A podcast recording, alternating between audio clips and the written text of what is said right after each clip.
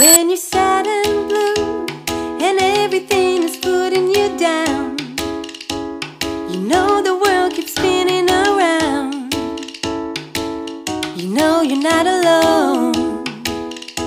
Yes, with MS, the world keeps spinning around, but you're not alone.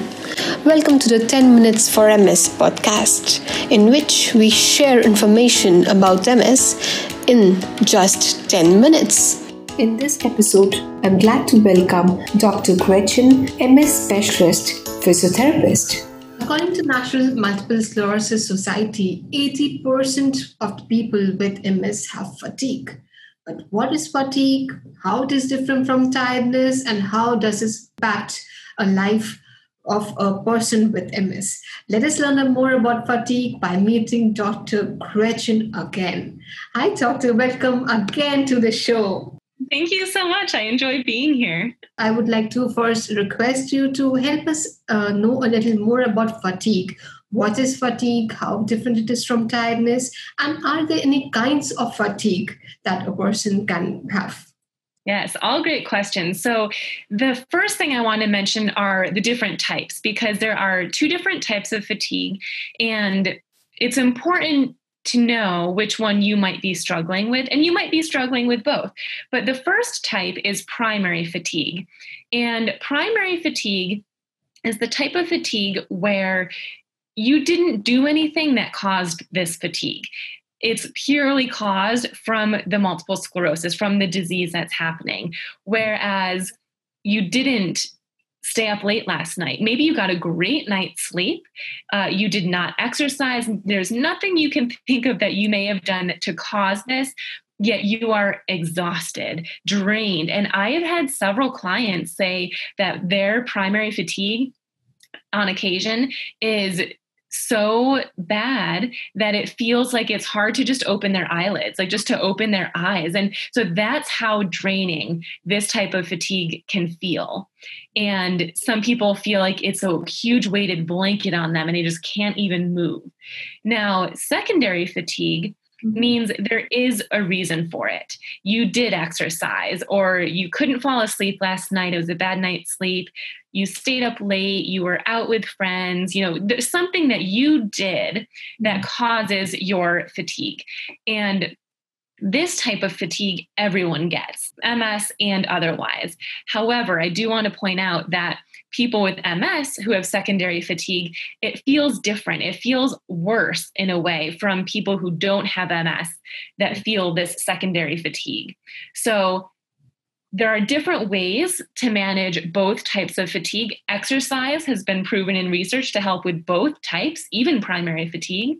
With primary fatigue, there are some medications that some doctors will occasionally prescribe. Mm-hmm. However, it's so important when you are talking to, especially your doctors, but especially to your loved ones, friends, family, it's so important that you can explain your fatigue. Because if you were to say to someone who doesn't have MS, oh, I feel drained today, that mean they think they understand what you mean because they think that they know what it means to be drained but it, it feels different for you um, or if you just say oh my gosh i'm so tired that means something different to someone who doesn't have ms so using descriptive words like it feels like i have 50 pounds of bricks on me or it's a challenge to open my eyes. So what kind of exercises can a person do when he has fatigue?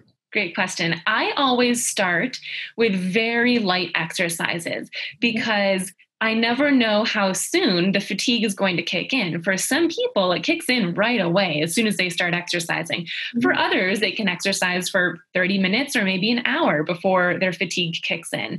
So I always start with seated exercises because sitting means you don't have to, you're using fewer muscles. You're not using your legs, you're not using your core strength, you're just sitting in a chair and punching your arms forward in an alternating movement, one and the other.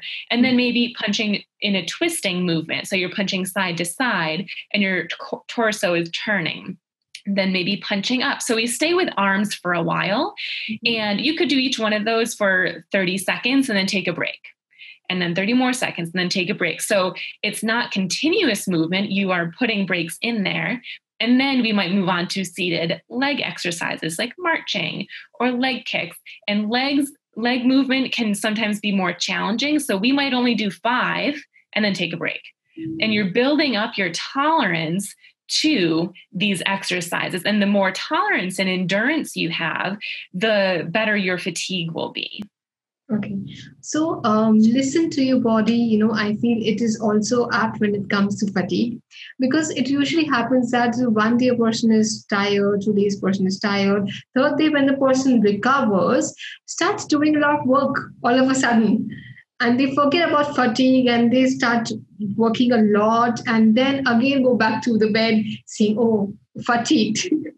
so yeah. this is something I think everybody should keep in their minds by you know attending to fatigue when have MS.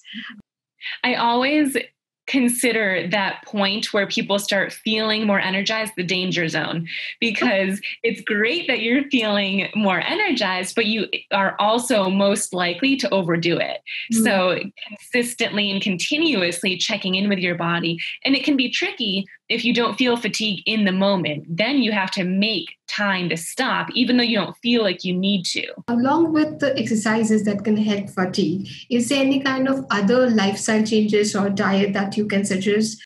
Yep, sleep is a big one. And and people mm-hmm. might be listening to this saying sleep is so hard. Like, of course, that, that's not going to get better for me.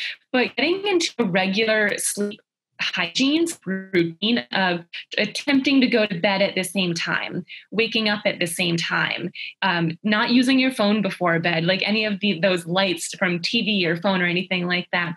So, trying to get into a good pattern with sleep can be very helpful. Additionally, nutrition is huge. And nutrition is i feel a hot topic in the ms community because mm-hmm. there are so many different diets out there and you know some people are really passionate about one but not others. I truly don't think and research doesn't show that there's a best diet yet for those with ms so everyone is different but being healthy you know less sodium eating healthy foods um, few preservatives that type of thing that can drastically help with sleep and there are some foods, they prevent you from feeling your best and they prevent you from feeling energized and they make you feel sluggish. Um, but that sluggishness doesn't necessarily mean that you will be more energized. So, fueling your body with good foods, whatever that might look like for you, is another thing that can help with fatigue. Okay. Uh, Doctor, my last question here would be about symptoms of MS. So we all understand that we have primary uh, fatigue and we have secondary fatigue, but do those other symptoms of MS can also add into fatigue? So, for example, a person has numbness, they come in of numbness, then tingling and disbalance. But are those little things also contributing to our fatigue and making it bigger that we don't realize? Absolutely. If you have numbness and tingling uh, or weakness, your body is working extra hard to try to use your muscles. So, walking for someone who has weakness requires so much more effort. So, that can easily cause fatigue. Or even if your brain is getting the the message that you have the MS hug or numbness and tingling. Your body doesn't want that to happen. So your body is trying to work in some way to try to reduce it or just be aware that it's happening. And that is draining for your body. It's not necessarily draining mentally all the time, but it is draining for your muscles. So one thing that I've actually noticed, and the reason that exercise can help with fatigue is because the stronger your muscles get, the less effort it is. And the less effort you need to put into walking or whatever it is you're doing, the less fatigue you have. So there are a lot of symptoms uh, that come along with MS that can actually cause fatigue. That's very nice. So uh, yes, because if we have we are exercising regularly and we have strength in the body and our our muscles are strong, we'll have less of fatigue. And why we should take exercise more seriously. Thank you so much, doctor, for your time again today. It was wonderful learning more about fatigue from you. Thank you for having me. Thank you, warriors, for being with us. I hope you found this session useful. We will be back again next week with another informative session. So, Don't forget to subscribe and reserve just 10 minutes for MS. No, you're not alone.